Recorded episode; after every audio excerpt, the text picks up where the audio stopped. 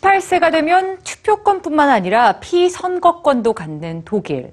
초등학교 때부터 정치 교육을 중시하는 독일은 어린이들만의 TV 뉴스도 가지고 있습니다. 이 어린이 뉴스는 그날그날의 정치 사회 이슈뿐만 아니라 시사 기본 지식까지 가르치는 교과서의 역할도 해내는데요. 독일의 어린이 뉴스 프로그램 로고를 오늘 뉴스지에서 소개해 드립니다. 안나 류어만 독일 최연소 국회의원입니다. 그녀는 2002년 당시 19세의 나이로 국회의원이 되어 의정 활동을 펼쳤는데요.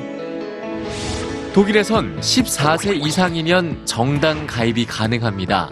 또 18세가 되면 투표권뿐만 아니라 피선거권도 갖죠.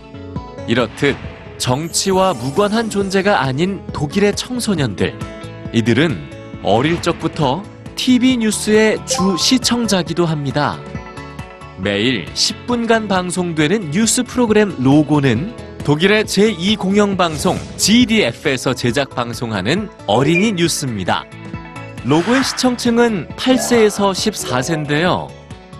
어른 뉴스와 마찬가지로 정치, 사회, 국제 이슈를 다루는 로고. 하지만 어른 뉴스엔 없는 게 있습니다. 미국 트럼프 대통령의 취임식을 전하면서 애니메이션으로 할애한 꼭지.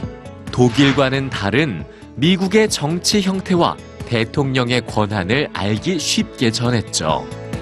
뿐만 아니라 포퓰리즘, 소셜 네트워크, 난민, 북한 문제까지 어린이들에겐 다소 어려울 수 있는 이슈들을 애니메이션으로 제작해 시사 기본 지식을 전달합니다.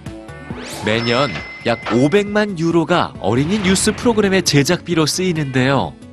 어린이와 청소년이 정치, 사회 문제에 멀어지지 않길 원하며 깨어있는 시민으로 성장하길 바라는 독일 기성세대들이 30년 역사의 어린이 뉴스 프로그램 로고를 든든히 떠받치고 있습니다.